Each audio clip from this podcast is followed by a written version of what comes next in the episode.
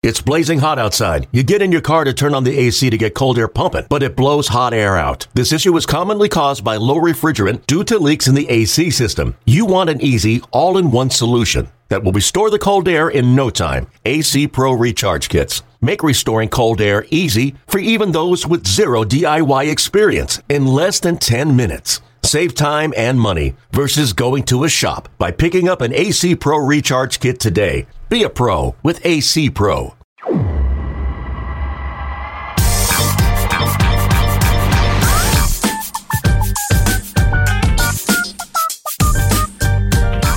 Finally feels like summer where I am today. I am I'm very pleased. I just got I was uh, on uh, not vacation because I was working during it, but I was out of town, hanging out on a beach for a few days. Now I'm back home. It's like 90 plus degrees in Denver, Colorado. It's it, it feels like summer, which it should because you know it's summer is like half over. Even though it only started last week know, officially, this- it still feels like it's half gone.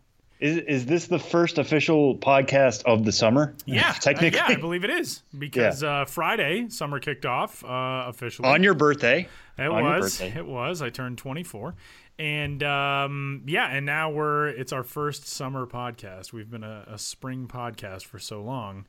And uh, well, you know, happens the same way every year. So I don't know why I'm explaining this as though it's something new.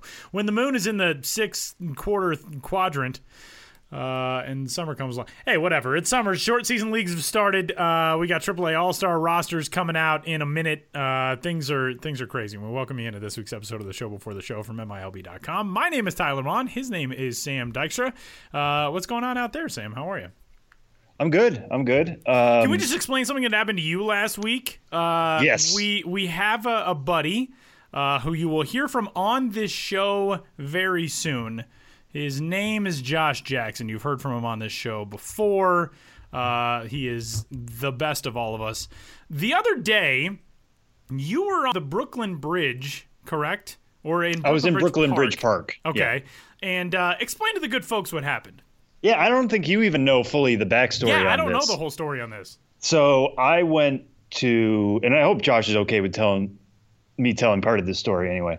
Uh, I live in Brooklyn. I live down near Prospect Park, one of the city's great parks. Um, and you know, I enjoy walking around there. I know it pretty well at this point. It's half a block away from me. But there's this one hill that I've never gone up before. Um, and it's called Lookout Hill. There was actually a Revolutionary War battle fought there.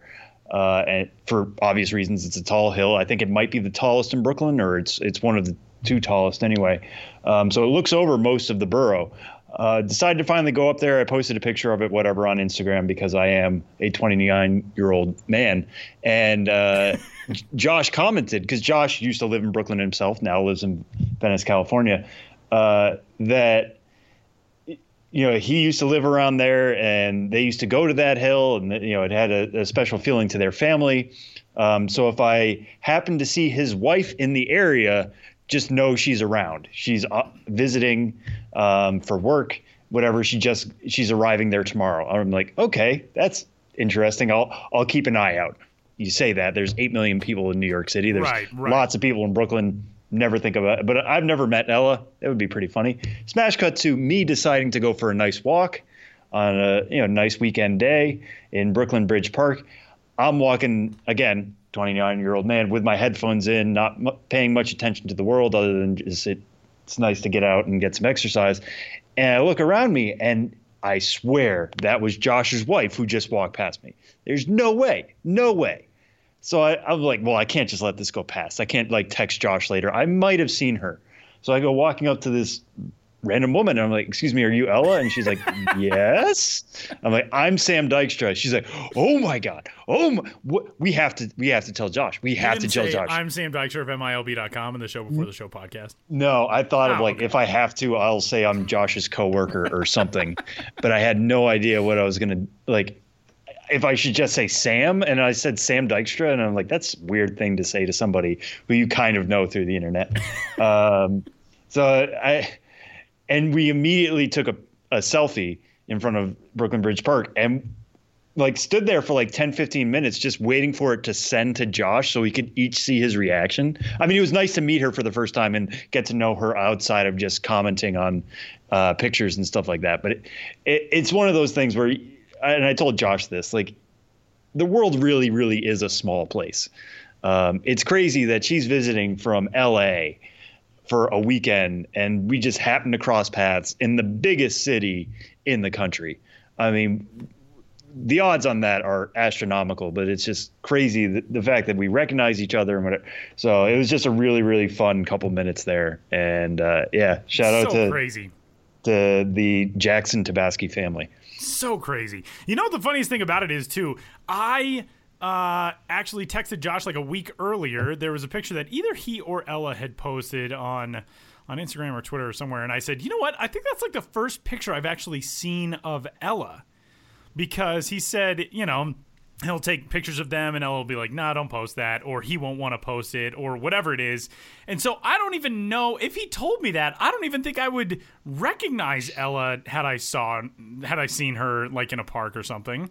And I've like been well, we met in LA, you and me and Josh last year. Like I've I've been to LA. I've seen Josh out there a couple times, but I've never met Ella. It's just like the weird. You're just walking around. You're like, oh, I think that's my my coworker's and friend's wife from 3,000 miles away, away walking yeah. in the same park as me. We're, we're literally in a harbor that borders the Atlantic Ocean, and he lives very Makes close sense. to the Pacific Ocean.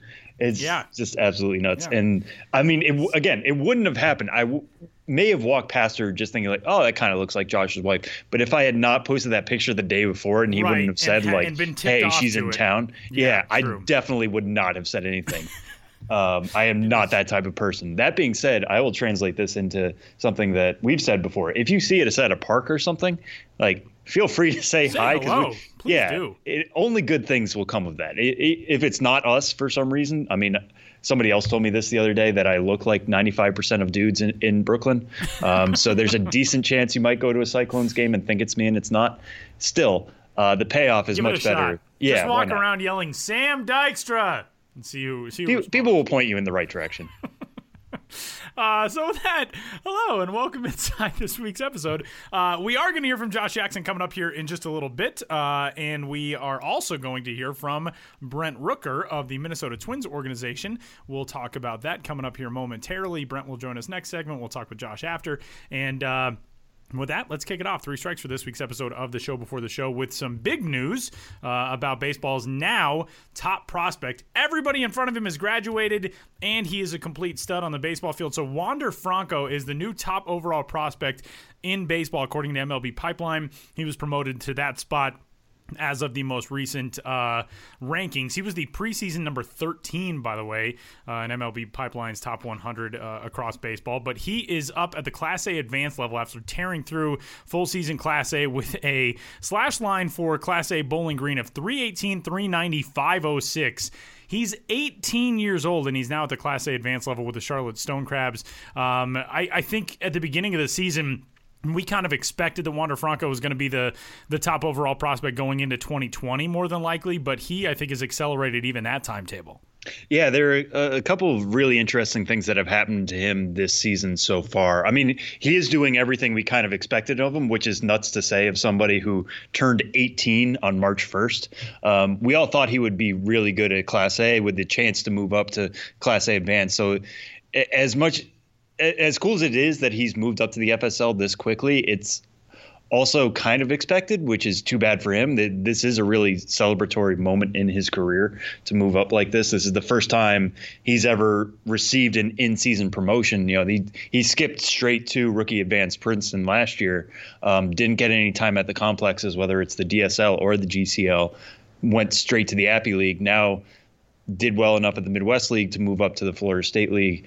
Um, what does that mean for him the rest of the season? We'll have to see, but I think they're pretty comfortable letting him finish out the year there. But in, interesting things that I want to point out real quick. Uh, at Princeton last year, he got 273 plate appearances. At Bowling Green this year, he got 272.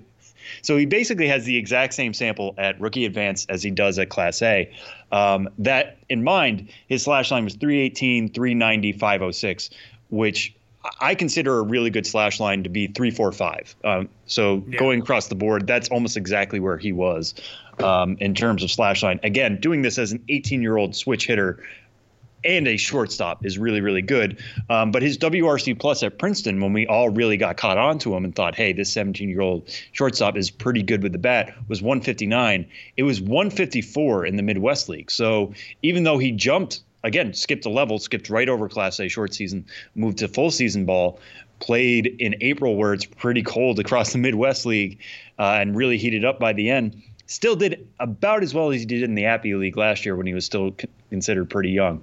Uh, he's played two games for Charlotte so far. By the time you're, you're hearing this, he's probably played a third. Um, but he's still doing the same old things. He's going five for seven in his first two games. He's got multiple hits in his first and second game uh, with Charlotte. This guy makes a ton of contact. When he swings, he's swinging to make contact. This is not just somebody who's you know the modern game the way things are going it's maxing out your swings and you know trying to make the most power when you do and he obviously can do that. He can hit for more pop than somebody you would expect coming out of a five foot ten frame.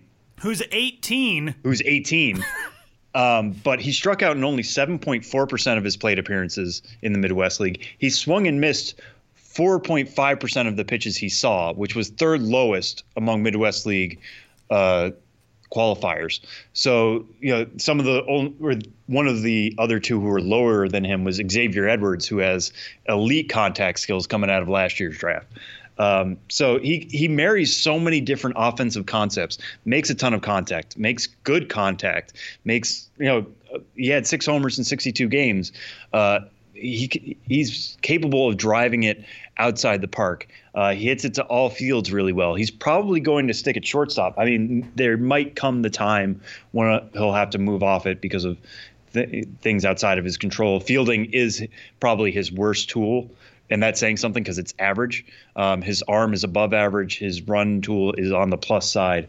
Uh, he just marries so many different things. He, he walks more than he strikes out. Um, you know, we were talking about Vlad Jr. in terms of that was one of the coolest things he did is that he can hit for average, he can hit for power, he has incredible p- plate discipline. Franco's doing the exact same stuff.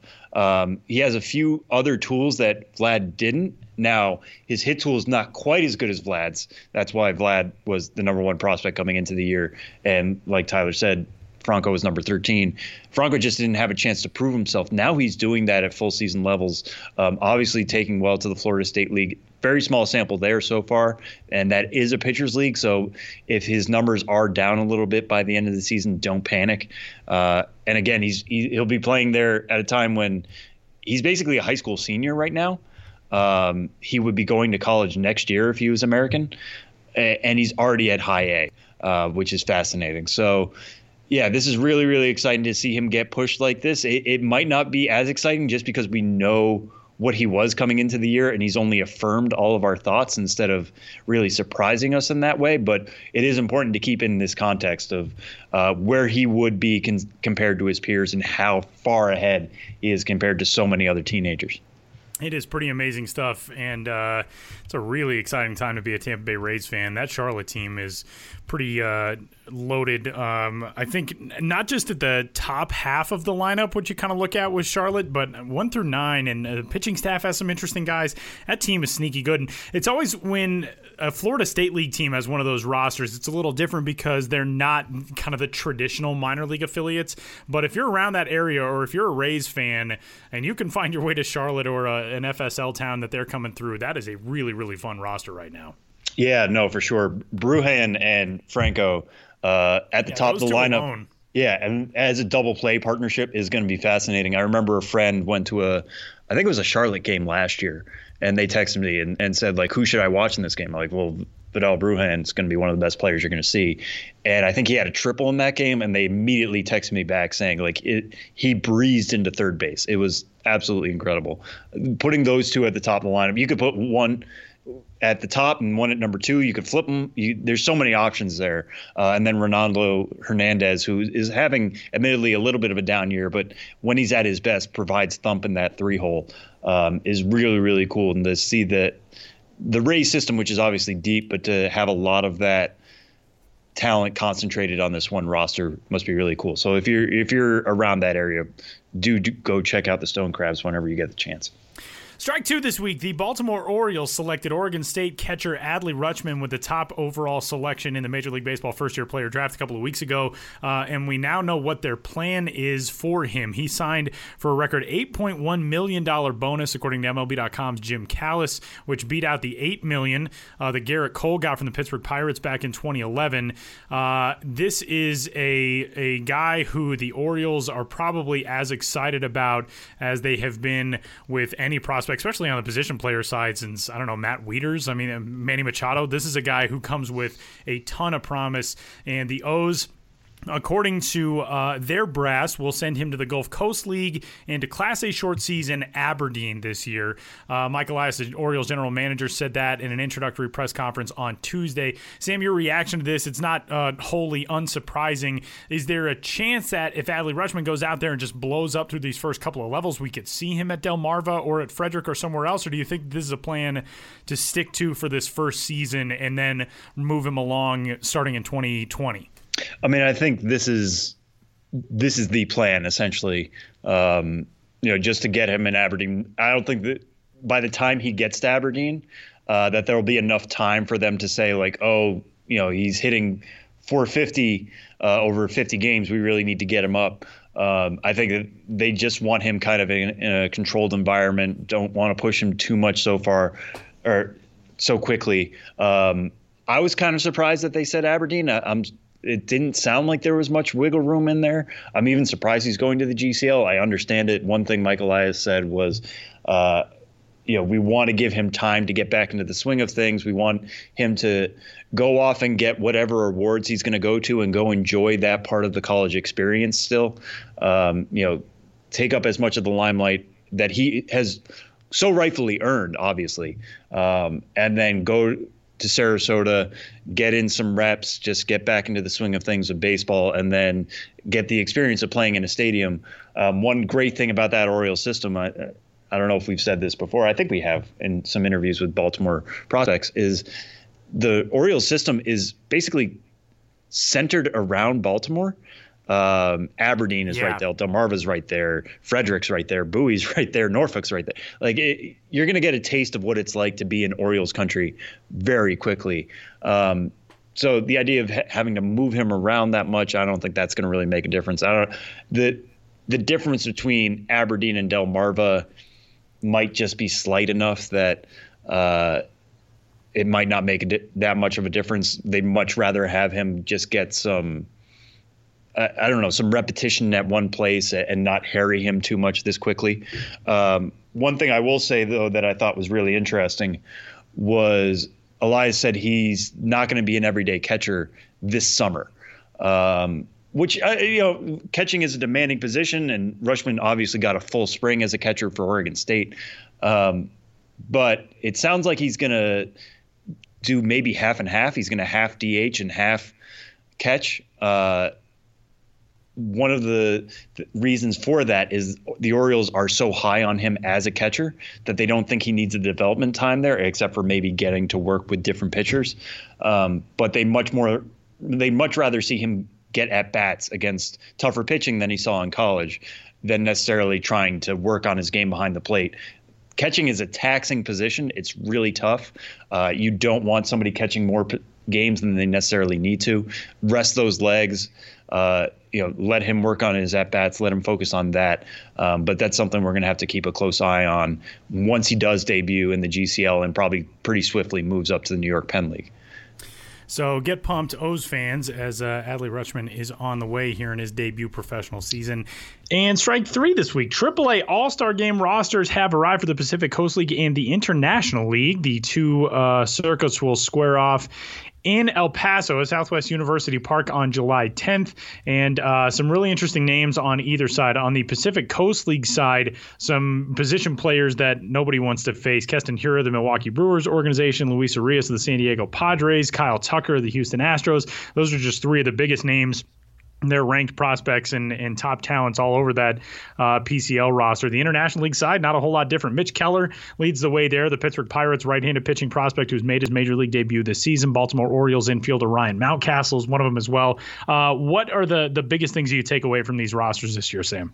Yeah. Uh, you mentioned all the really big names and some of the other ones that got added there. Will Smith uh, for the PCL coming back from the uh, from the Los Angeles Dodgers just in time to be added to this roster, and almost who's not there.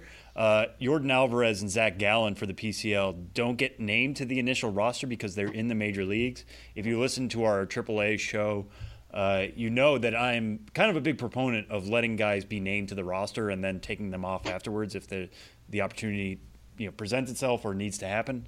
Um, that didn't happen here. That's the league's call. That's the way things work. But uh, yeah, I kind of wish Zach Gallen, who was the easily the most dominant uh, pitcher in AAA the beginning of the year, I would have liked to see his name on here. And Yordan Alvarez, one of the most dominant hitters in AAA, if not the most, right up there with Kevin Cron, who does get named because he came back from the D backs just in time to make the roster. Um, that's interesting to me. Uh, but I, I, I want to give a quick shout out in the PCL as well to outfielder Bubba Starling. Um, Bubba Starling, yeah. whose story has been around as long as I've been in, in the minor leagues, which is uh, quite a while now. Um, but you know, first round pick in 2011. I think he got DFA'd this offseason. Um, the, the, the Royals let him go. He ends up signing back in December, so it was very quickly, very quick.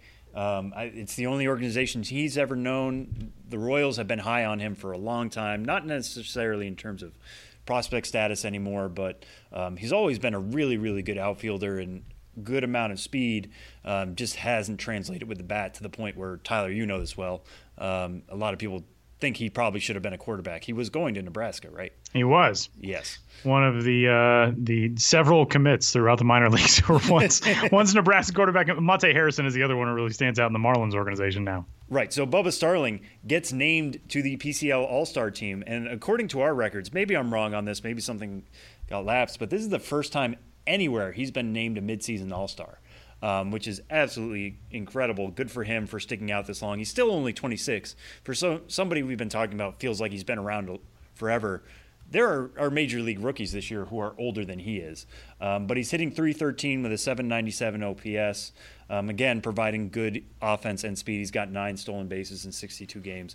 Good for him for getting this recognition and getting this honor. Um, the Royals aren't going anywhere fast. I would love to see him get a major league chance at some point. Um, but him getting the chance to go to to uh, El Paso for this game is pretty cool. Um, you know, again, Luis Urias, you mentioned uh, Kyle Tucker getting the nod as the starting outfielder, um, kind of nipping it there at the end. He had a really, really rough start this year to Round Rock, but has picked things up. I think he's the only. Uh, well, anyway, he's he's picking up home runs and stolen bases at, at a really good rate, um, doing what we always thought he could in, in both of those aspects. And that's what keeps him a number 10 overall prospect. Um, this year, he's got 23 homers and 18 stolen bases. He's the only PCL player with at least that amount in both categories. Um, so, pretty cool to see him turn things on. I would love to see him get a chance in Houston at some point. I know Alvarez kind of beat him to the punch there, but Tucker either has to be trade bait at this point or a part of Houston's plans because he doesn't have much left to prove at AAA, but he'll get that chance here uh, in the AAA All Star game July 10th in El Paso. And that's going to wrap up Three Strikes for this week's episode of the show before the show. But we're going to continue on the All Star note. The Rochester Red Wings, the home of outfielder slash first baseman Brent Rooker in the Minnesota Twins organization. And Brent joins the show coming up next.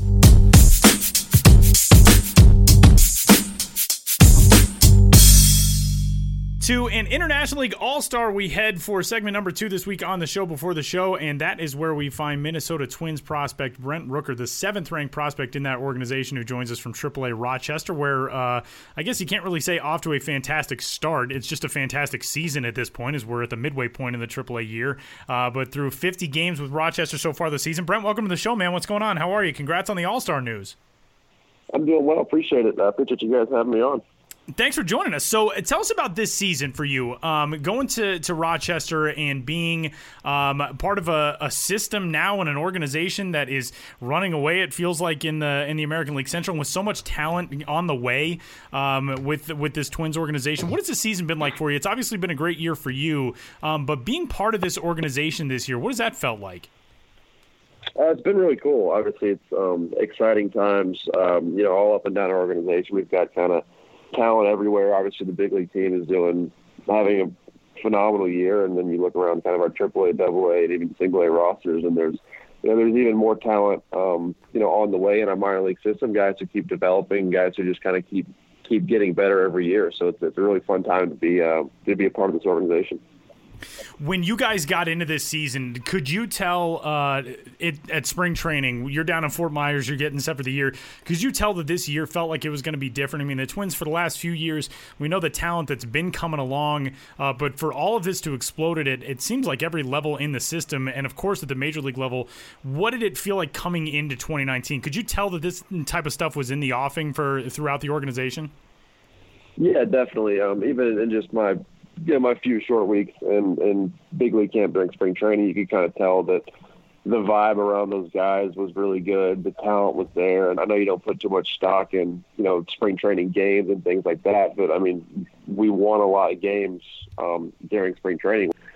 Players that we have um, obviously on the big league roster, and then the guys that fill in from triple A and double A and things like that all played really well. Um, you know, when they got their opportunities. So spring training kind of set the tone um, for us as a whole as an organization. It's just kind of the, the way that the year was going to go, and it was um, a really fun experience to be a part of. And uh, you know, we look forward to kind of keep building on it going forward. All right. Well, I kind of want to snap back to today here. One of the reasons I wanted to bring you on the show is not only are you an IL All Star now, but your June has been fascinating to watch from afar. Um, one of the things that stood stood out to me is just your splits. Um, I, I, know in May you were coming off a wrist injury and you were, you had some IL time there, but here in June you have walked 26 times in 26 games. You've got a OBP of 522. So you're reaching in more than half of your plate appearances, and you're mixing that in with some good other numbers. You got six homers in 26 games. But how do you kind of explain the, this last stretch? What what is kind of happened, and what have you done to adjust uh, to the AAA level to take off in the way you have? Yeah, I mean, first of all, it was just kind of getting healthy. Um, obviously, I had the wrist thing at the end of May that put me on the DL or the IL, excuse me, for about two weeks. And even before that, I had some nagging stuff going on that I never really felt, you know, fully healthy, fully comfortable, um, even when I was playing.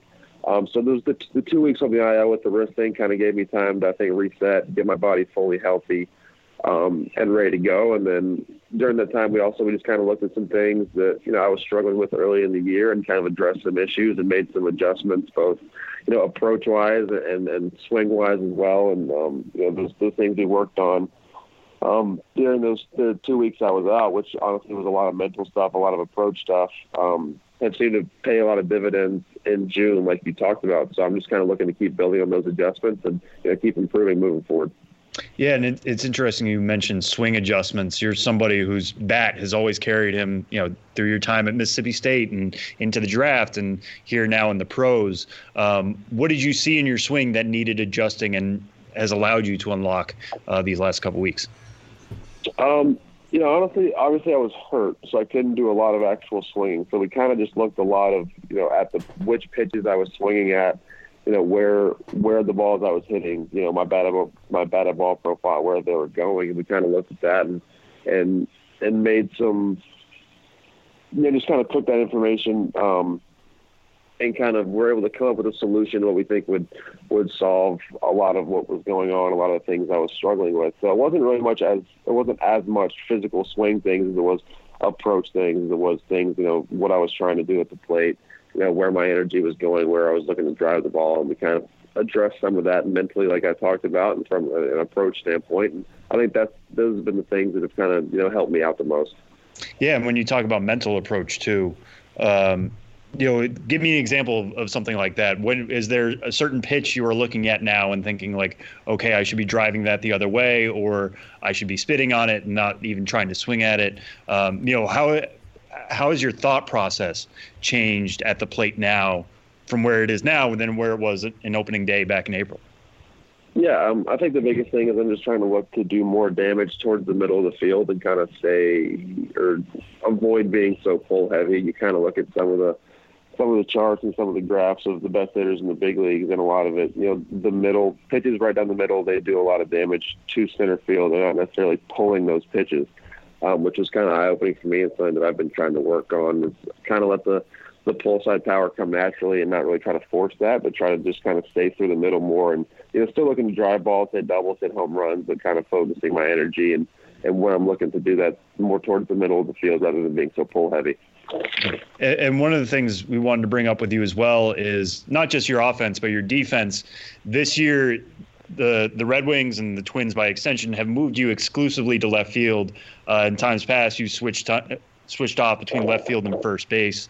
Uh, it seems like they're not letting you play first base right now. Is that still something they're having you work on, or is that something you've abandoned completely? And what does that do to change your game or thought process or day to day when you are just focusing on one position?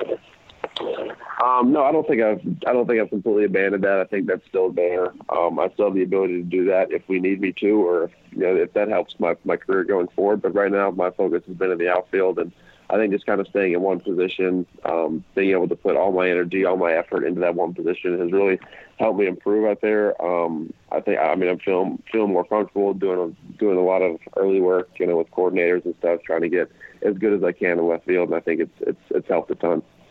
Brent, when you look back on the last few years, um, going to the Twins in 2016 first uh, in the 38th round, and then in 2017 you jump up to the the competitive balance round. Um, for an organization to have kind of centered in on you and obviously have uh, really liked your game and followed along with you, and you know to jump up 35 rounds basically, and to still have that organization be the one that wants to lock you in, what did that mean in terms of your relationship with the Twins and how that evolved early on? Kind kind of having a, a little bit of a tie to them, and then knowing a year later, all right, this is a team that still really, really wants me. Yeah, that was really cool. Um, it was it was it was nice because there's definitely a comfort level there. You know, already having developed um, relationships with a lot of the guys involved in the draft, the draft process from the year before, having had conversations and having talks with them um, prior made the, the transition really easy and obviously put me at ease. And I was very comfortable with the organization as a whole. And you know, I've, I've had nothing but fantastic experiences in my two years here. So, um, you know, I'm obviously super grateful that the Twins were they were still there to get me the second year because it's been it's been a great relationship so far this uh, this season being you know moving around like you talked about defensively and all that. One of the things that I noticed from an offensive uh, standpoint throughout your splits is early on in counts you've done really really good work. First pitch of at bats you're batting 556 with a 1475 OPS. Second pitch on an 0-1 count 429 1143 the OPS and 1-0 400 1300. Um, take me through the the approach that you have as a hitter, knowing that early on in counts if you get something you're going to go for. it. We're in such an era now where I think guys are one of two ways. You're either a little bit overwhelmed by thinking about the the data and all the the things the various scenarios that can go on throughout an at bat or you kind of have your plan and you know what you're looking for. When you're early on in an at bat what's your mindset like? Yeah um, i've always been an aggressive hitter. Um, even growing up through high school and college i was always aggressive so i get in the box looking to swing. You know, the first pitch is, is the pitch I think I can handle and do something with, and you know, I'm going to be aggressive to that pitch. Um, and that, that really hasn't changed at all. Obviously, there's a there's a very fine line between being aggressive and, and swinging too much. But for me, if you know if a pitch shows up um, in the zone and it's a spot that I think I can you know drive the ball in, then I'm I'm not going to be afraid to swing the first couple pitches of a bat. All right, Brent. We know you're at AAA now, and again, this first half has gone so well for you. Uh, AAA is not a, a, level you had experienced before this season, but one of the big stories in AAA this year is going to the Major League Ball. Um, it's it's helped offense a, across the board. Uh, what is it like playing with that ball as a hitter, as a fielder, as somebody getting used to this situation? You know, you know it's the ball you're going to be using at the next level, so there, there's some help there. But um, what has it been like to kind of be in AAA this year specifically with all that's going on there?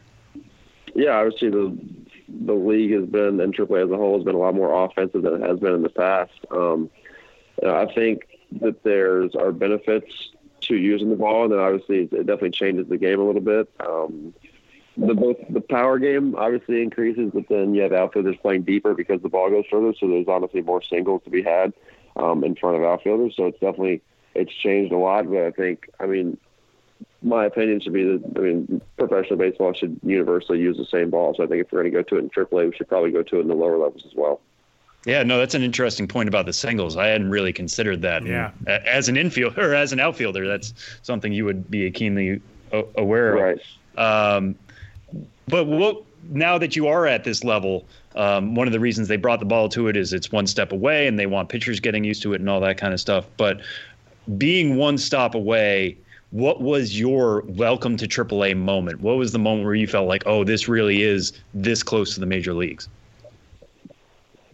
That's a good question. Um, you you kind of get here, and within the first two weeks, you realize how many moves are made back and forth. You know, specifically with bullpen arms and with pitchers. That's something you don't see um, at the lower levels, even at Double A. You don't really see the the shuffling back and forth. You know, the, the taking advantage of guys who have options and kind of keeping your bullpen fresh. Um, with with you know that ability and the, the roster depth. So once you're here and the first couple moves get made within the first two or three weeks of being here, you kind of realize you know that this there is there's a ton of depth in the 40 man roster, and the guys are honestly just one call away. And that's what it kind of sinks in.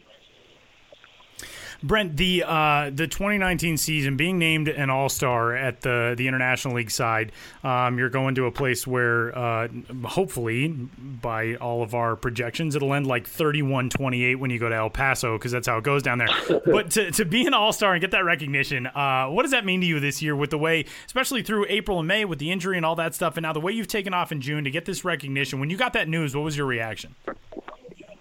I was super excited, obviously. Um, to be a part of that game. It's going to be it's going to be a lot of fun. It's a huge honor. Um, I think it, it was kind of reassuring for me to know that the, the work I've been putting in and the adjustments I've made are paying off. Obviously, with how the year started, started slow, and then I was able to come on a little bit later. So, yeah, that was the biggest thing for me. It was just kind of like a reassurance, like I'm on the I'm on the right I'm on the right path. Um, my process is working. To just kind of continue what I'm doing right now and continue looking to get better, and you know, good things will come. Yeah, and and, uh, as somebody like Tyler said, getting to play in El Paso, that's not a park you get to play in. Is that something you're looking forward to? Is that something you've even thought about doing? Like the chance to hit it into that? Th- I don't think it's thin air, but just hit in that park for the first time. Yeah, it'll be fun. Um, being in the International League, you obviously hear the the PCL stories about how the ball flies and stuff like that. So I'm looking forward to getting that experience a little bit, and it's always fun to play a new ballpark. So it'll be a great time. All right, Brent, we've got two last ones to end on. Uh, as somebody, you know, as we all kind of jointly run the MILB Twitter account, we we get to keep an eye on things and see what people are putting out there. And you have one of our favorite Twitter accounts, I got to say, in terms of being opinionated and sharing it. That, yeah, yeah, in, in, all the right ways, like in all the very fun ways. You use the platform in a great way. You're for anybody who's following at home. Uh, Brent's Twitter handle is Brent underscore Rooker 19. Um, but one of the things that caught my eye is the other day, Netflix announced that The Office is not coming back in, after 2021 or something like that.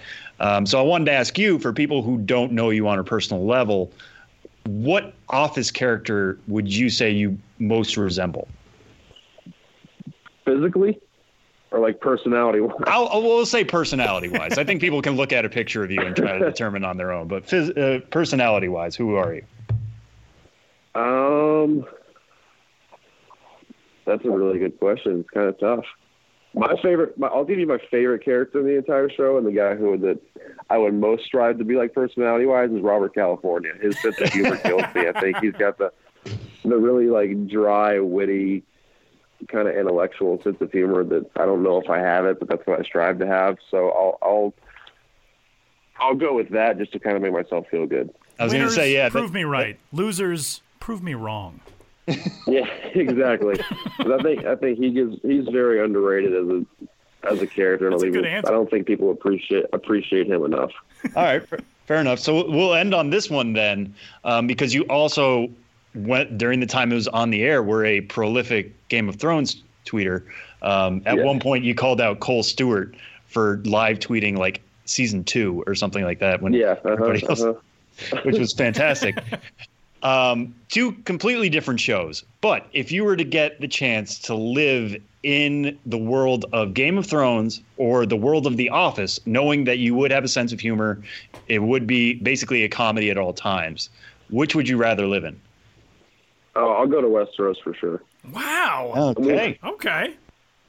Yeah, we'll, we'll go to Westeros. We'll get to experience that. I mean, I, I, we play in the IL North. I've been to Scranton like three times now, so it's not it's a not too far off from what from what we experience regularly. Um, but yeah, I think I'll take the experience, go to Westeros, and kind of see that whole deal. That's I true. will say Brent I'm- is a much better athlete than the rest of us, so your chances of survival would Yeah, probably be good better than the rest of us. That's a good point. I feel like a minor league clubhouse has probably got a ton of similarities to, to a Dunder Mifflin atmosphere anyway. Yeah, it's it's shockingly similar. There's a lot of there's a lot of a lot of the same things going on, a lot of pranks and things like that. So it's not too far off of what we actually live.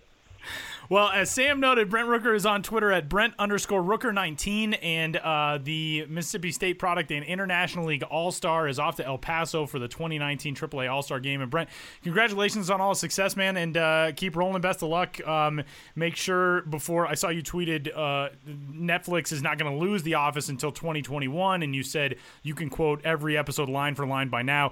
Make sure that's all nailed down over the next year and a half because eventually you're going to be on some road trip and somebody's going to be like, uh, I want to watch the one with the Michael falling in the koi pond and I can't, and now I need Brent to, to recite it for us. Yeah, I'll be, I'll be there for sure. Thanks, Brent. Good luck, man. Thanks. We appreciate the time. Appreciate you guys. Thanks for having me on.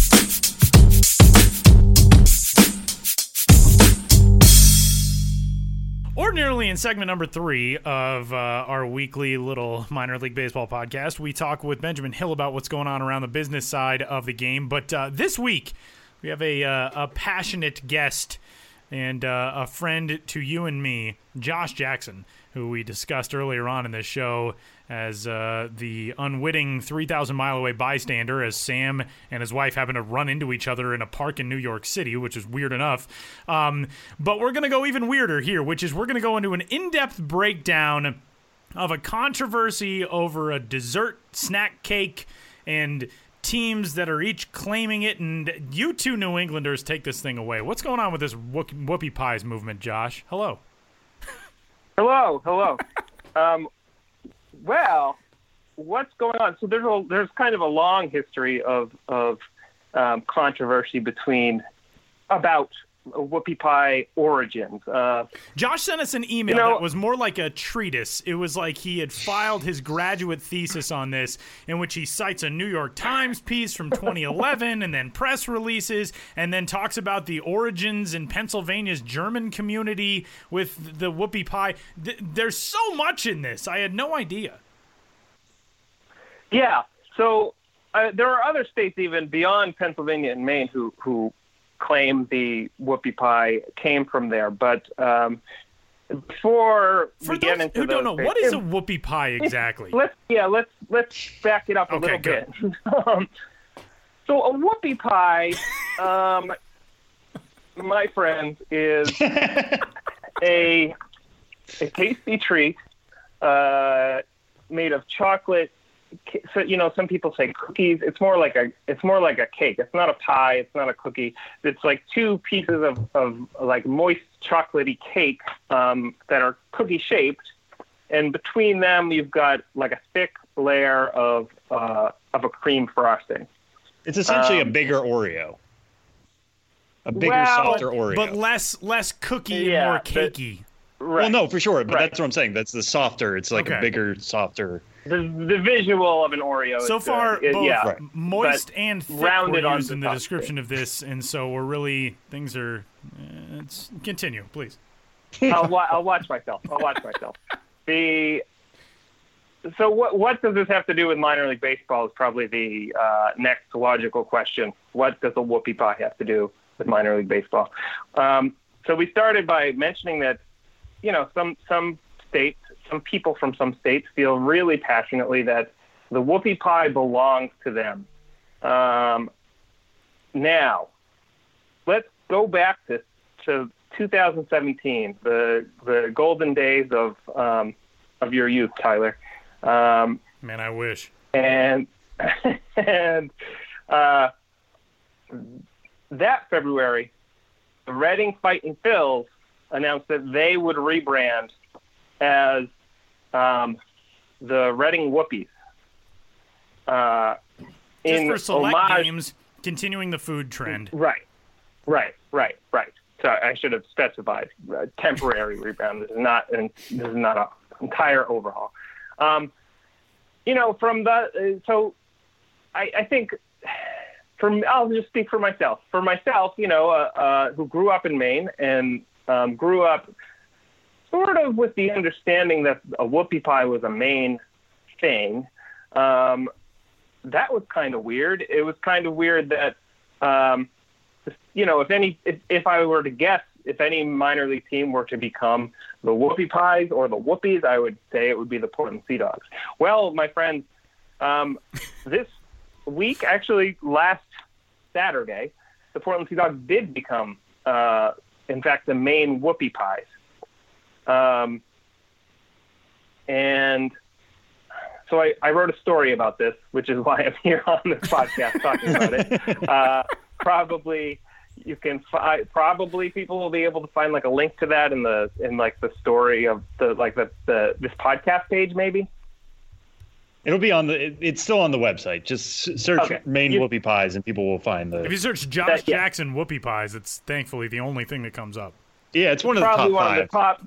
Yeah, I mean, top- it's I would say it's the top thing out of the top 10. eighty thousand six hundred results, and I don't want to know why Right. exactly, but yeah. Right. Um, well, I could tell you why, but that's a whole other segment.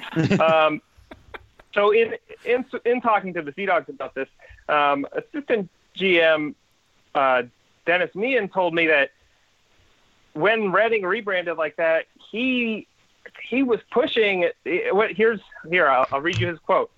I was pushing that we shouldn't let them do that. I was saying we should have this and show Pennsylvania who the real whoopie pies are. So he was he was kind of cheesed off too, um, and thought that uh, you know the that his team, the Sea Dogs, should come out and say, wait a minute, wait a minute, wait a minute. The Reading whoopies, uh, whoopie pies are from Maine.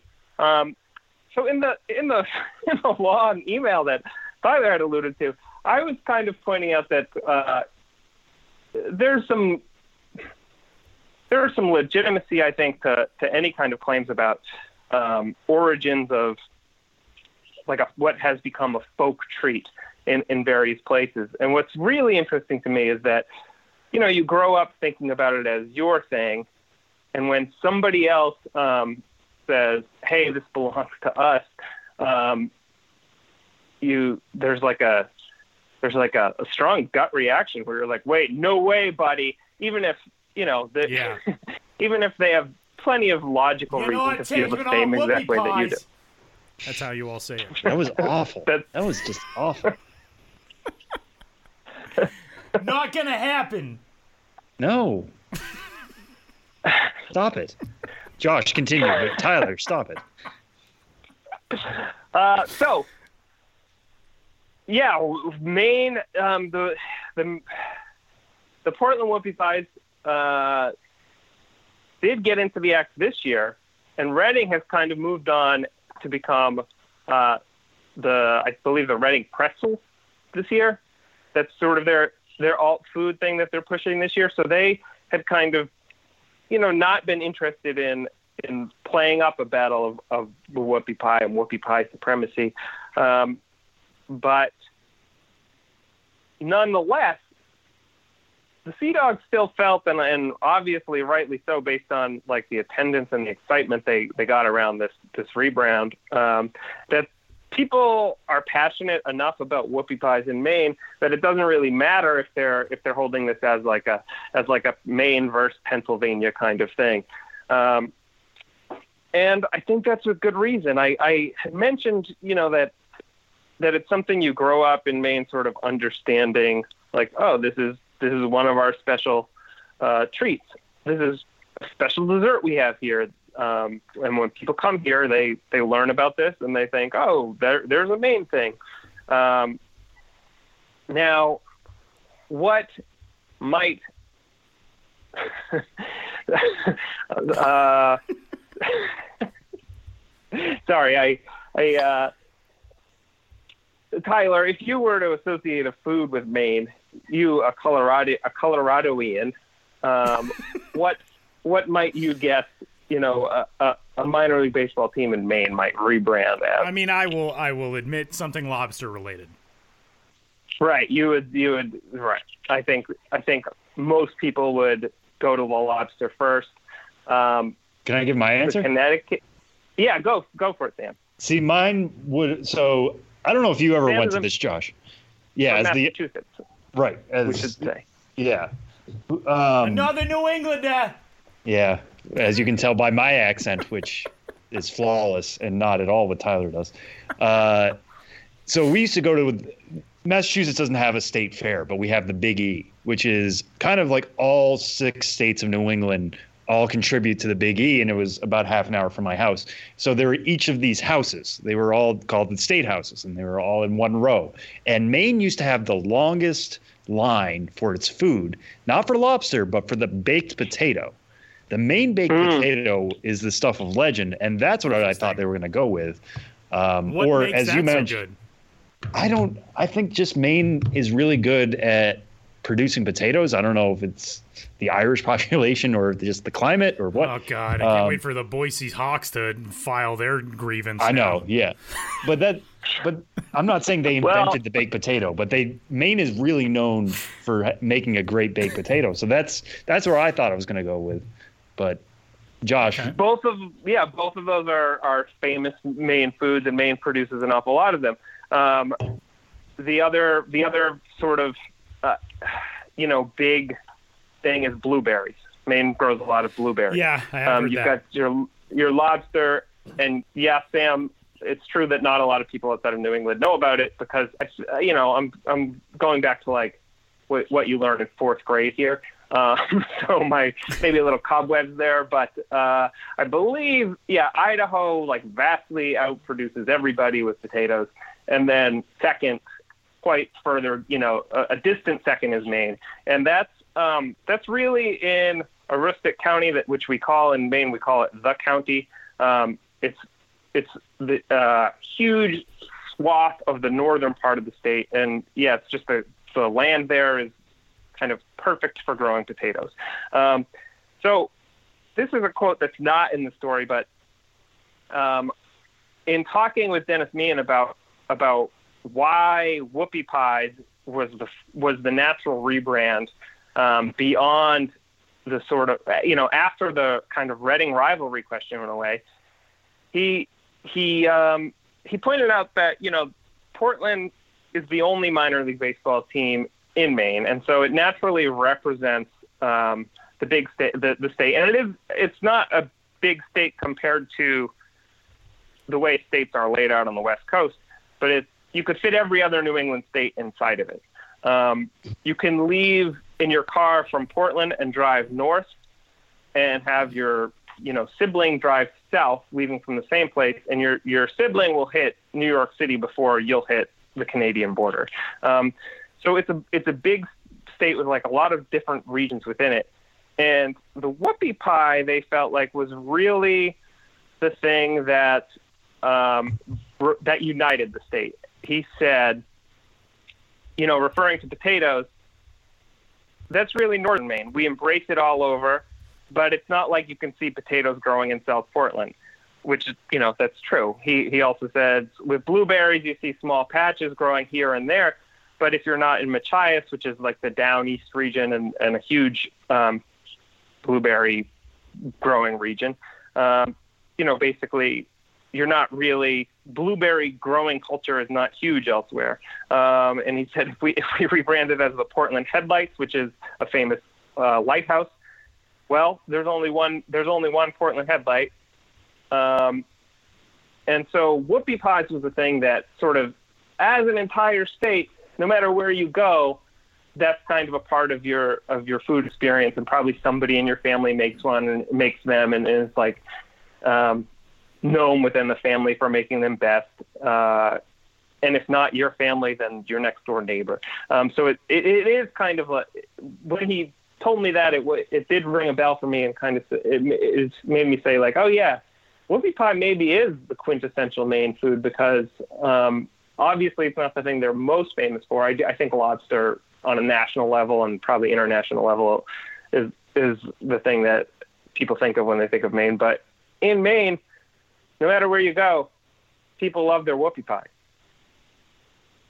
Yeah, that's one of the things that I just find fascinating about this too, and we'll kind of end on this note. Um, is the idea you brought this up before? You know, Reading is going to lay claim to it, uh, or laid claim to it initially, and that upset the Portland folks. And I'm sure there are other folks across the country who are like, "Hey, we also have our version of whoopie pie." It's one of those snacks that just uh, many people could have come up with this idea. It's not groundbreaking that um, you decided to take two chocolate cakes and fill it with cream in the middle. Um, but the fact that it, you know, elicits such strong opinions in the state of Maine and that they're willing to defend it this way. And it, Can't wait for the it, hate mail to arrive on that one. I know, right? Not a real novel idea. Dear Mr. Dykstra.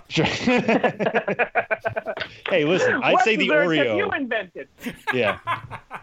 I say the Oreo, but the Oreo wasn't even like the first Oreo. Like there was something before the Oreo Right. that was si- similar to that. So I don't know. It's Yeah, it's great, and I'm glad it can pull in a region and obviously did really well. And I hope there's many whoopie pie days to come. It's just the fact that a dessert like this um, can have, elicit, elicit such strong opinions is hilarious to me. Me too. Yeah, I, and you know, I, I, I think it's something. Um, both minor league baseball teams and uh, regional foods are something that makes people feel a strong sense of community. And so when teams do this this food rebrand craze when they when they partake in that, I think it, it's really tapping into something kind of special and really fun. Um, if you're getting like really upset about it, um, if it's raising your blood pressure to know that um, Reading was was the first team to play as the Whippies, um, you know maybe you should look into uh, what else is going on in your life and deal with some issues. Um, but it's it's a really fun thing I think to get playful and proud about. It is pretty good stuff. Josh's story is up on the site right now at MILB.com from June 25th. You can go read about that one uh, with the Portland version of the Whoopie Pies, and uh, you know we'll we'll see what uh, what future food conflicts uh, sprout their heads throughout the minor leagues. And uh, now I guess we've already laid the groundwork for one with uh, with some Idaho Falls or Boise or somebody going against whichever uh, squad out of New England decides to claim baked potatoes from Maine. I guess that's the next one. Let's just Didn't drum up fights. uh, doesn't Syracuse already have a potato identity? Too? oh, they did. Yeah, that's right. That is right. Um, Can I The throw in Tater one more Tournament, thing? it's That, coming near you. can I throw in one more thing that that I thought was kind of funny? Um, so since you've especially since you've already mentioned my wife being in New York, um, so the day that this story ran, you know, I just was was we were both going about our business, and uh, she's you know there on business and stuff, so we weren't uh, talking a ton. But in the middle of my workday, I got uh, a text from her referring to the the whoopie pie eating contest that the Sea Dogs did during the game. Um, so she had, you know, found the story and read it and texted me, 12 mini whoopie pies in five minutes. I could do that easy. you can find our Josh Jackson on Twitter at Josh Jackson MILB, and uh, again, you can find a story up on the site right now. And uh, thanks, buddy. We need more of this uh, this type of conflict related content, so we'll be sure to tap you for more of these as the season goes along. Okay, well, you know where to find me. Thanks, Josh. Thank you, guys.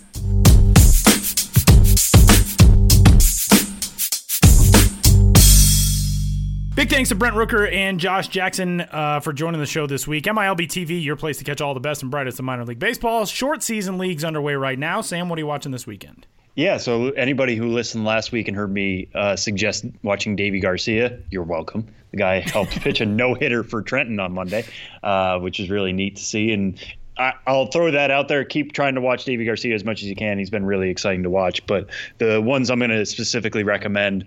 Um, Gavin Lux at the Texas League All Star game this week. In a really cool moment, Tulsa Drillers shared it. Found out that he was moving up to AAA Oklahoma City. His manager told him, Hey, I have to take you out of the game. Why? you're going to AAA. Um, so he will be debuting with the AAA Oklahoma City Dodgers this week. Um, by the time you hear this, the team will have one more game at home against New Orleans on Friday, and then they move to Nashville. Watch any of those games. We mentioned before Will Smith is back with the OKC Dodgers after a spell in the major leagues. Gavin Lux now joins that roster. He was top five in all three slash line categories in, in the Texas League. This was a promotion that was wholly deserved. Now he takes that really special bat one step closer to the majors, one step away from the majors. Uh, going to be really excited to see what he can do now that he's challenged against better pitching, but also, you know, in the PCL playing with that AAA ball. Uh, what numbers can he put up? That starts this weekend. So make sure you're watching the OKC Dodgers whenever you get the chance. Tyler, what do you got your eye on? This one's kind of a, a low hanging fruit pick, but uh, Bo Bichette, since returning for the Buffalo Bisons in the AAA International League, has been ridiculous. We're recording this on Thursday, the 27th. He's got multiple hits in five out of his last six games. Uh, had a four hit day for the first time at AAA on June 23rd. Over that span, over those six games, he's boosted his slash line from 227, 289, 387 to 306, 367, 500. Missed a lot of time, obviously, with the hand injury, uh, but since he has returned, he's been fantastic for Buffalo, and the Bisons are at home this weekend hosting the Lehigh Valley Iron Pigs, who, depending on who you listen to, you can blame or credit with starting the food craze across minor league baseball. And uh, that'll do it for this week's episode of the show before the show. Big thanks to Brent and to Josh, and for Sam Dykstra, I'm Tyler Maun. We'll talk to you next week.